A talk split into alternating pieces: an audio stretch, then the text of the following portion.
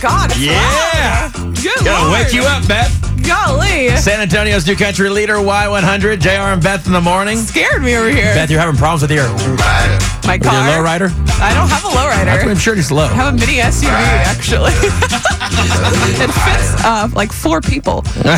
Are you maybe doing a- five. are you doing a commercial now for the car? Yeah. All right. Well, you've had some trouble with your car. It's been making weird noises. It's just been an ongoing thing. Like, that's not even. I know. I, I know. I've dropped you off before to get things fixed. whatever. Everyone knows the struggle of like you feel like you have to keep taking your car back, and then you have to sit there, and then you're like, "How long is this going to take?" And they're like, "Oh, like 45 minutes," and then you're there for three hours. So it's just Is that what it was yesterday?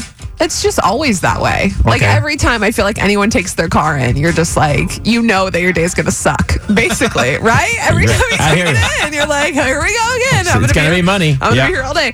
So whatever. So I'm taking my car back. I'm having problems with it. Great. That's not the point. Yesterday, I was at the dealership and I was Oh, waiting for my car, and they're like, you know, it's gonna take you, it's gonna take us a while, so you might want to take the shuttle back to work or home or wherever you would like to go. And I'm like, okay, fine. Like I knew already that it was not going to be a fun day because Right. it never is when you take your car in. So I was mentally prepared.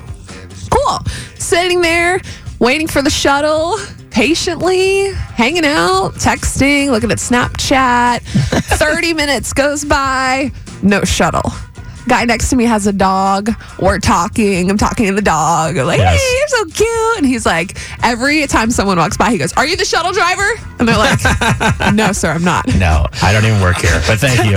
10 more minutes goes by, no shuttle. So then the guy, the technician guy comes out and talks to me and he's like, Are you waiting for the shuttle? And I'm like, Yes, sir, I am. He's like, Oh, well, they're, they're still not here. And I'm like, No, sir, they're not. And he goes back and, All right, well, I'm going to go try to figure out what's wrong with your car. Okay, awesome.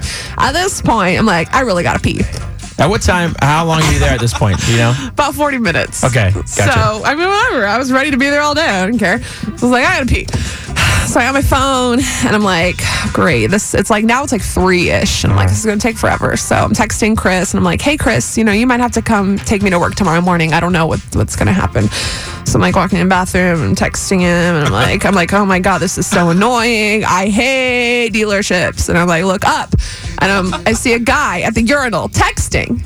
And I'm like, oh my God, I'm in the wrong bathroom. And I'm like, I, was, I was like, I said some cuss words and I go, I'm so sorry. And I like, walk out and I like, there's a guy walking by that works there and I'm just like, oh my God, I'm, and I'm just like, I'm saying like bad words and he's laughing at me and I'm sure my face is like bright red. So I go walk into the women's bathroom and I'm still in the women's bathroom and I'm like, you are so stupid. And I'm like, what the heck? And I'm like, please don't let me see the guy that I just saw in a suit at the urinal peeing and texting.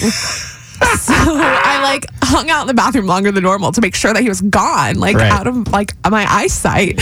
And I'm just like, please do not let him be out there. So I walk out with my head down and I'm like, I might as well be texting again because I'm an idiot and I can't look up from my phone while I'm texting and notice that it's the men's bathroom.